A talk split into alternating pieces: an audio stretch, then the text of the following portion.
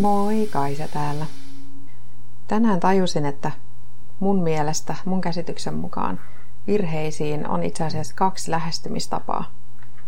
Ja tuli sellainen ajatus, että se mitä mä oon yrittänyt noudattaa nyt viimeisen noin vuoden, ei ehkä olisikaan sellainen lähestymistapa, mitä kannattaa noudattaa. Ja ne kaksi tapaa lähestyä virheitä on ajattelu, että virheitä ei ole, on vain oppimiskokemuksia. Ja toinen se, että jos ei tee virheitä, jos ei myönnä tehneensä virheitä, niin ei voi oppia niistä virheistä. Ja tulipa tämän ajatuksen myötä sitten mieleen, että mun, mun on tosi vaikea myöntää tehneeni virheitä. Mä haluaisin, että mä olen täydellinen. Mun on vaikea myöntää ne virheet tai erehdykset itselleni ja muille ihmisille, molemmille. Tietysti ensin pitää myöntää itselleen, että voisit sanoa sen ääneen, mutta se on mulle tosi vaikeeta. Niin, kenties mä olen vaan sillä, että mä olen ajatellut, että virheitä ei ole, yrittänyt suojella itseäni ajatukselta, että mä olen epätäydellinen, että mäkin teen virheitä ja että nyt sitten pitäisi ton ajattelun sijasta tavallaan keskittyä siihen, että mä tunnistan, että mitä mä oon tehnyt väärin missäkin asiassa ja myöntää se itselleni, jotta mä voin oppia niistä asioista, mitä mä oon tehnyt sillä tavalla, mikä ei kannata jatkossa.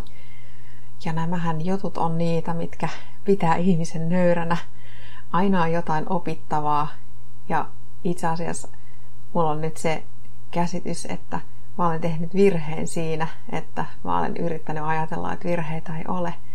Ja nyt sitten, ja nyt sitten mä ajattelen, että, tai mietin täällä, että mitä, mitä mun pitää tästä oppia, mitä mun pitää oppia siitä, että mä olen tajunnut toimineeni itse, itseäni kohtaan väärin tai omaa kehitystä kohtaan väärin olemalla myöntämättä niitä virheitä. Ja kun mä nyt sen tunnustan, niin mitä hyötyä mulle siis on siitä.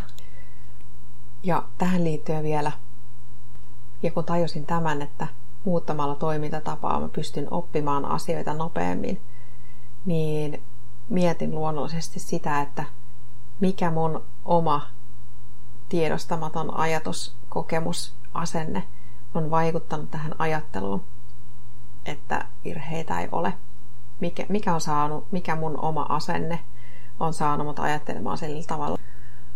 Ja tuli siihen tulokseen, että taustalla on hyväksynnän tarve.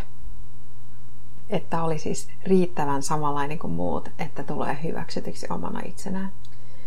Se on mun mielestä mielenkiintoista, kuinka tällainen tavallaan pieni oivallus tai pieni ajattelutavan muutos voi tuoda ison muutoksen omaan ajatteluun ja omaan toimintaan. Ja myös muuttaa niitä tavoitteita, mitä on asettanut itselleen.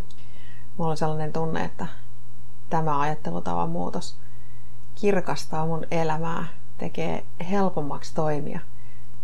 Ja sen kautta on jotenkin helpompi ymmärtää, että mitä jostain jutusta oppii, kun keskittyy miettimään, että miten toisella tavalla mun pitäisi jatkossa tässä tilanteessa toimia. Kiitos kun kuuntelit. Toivottavasti sait tästä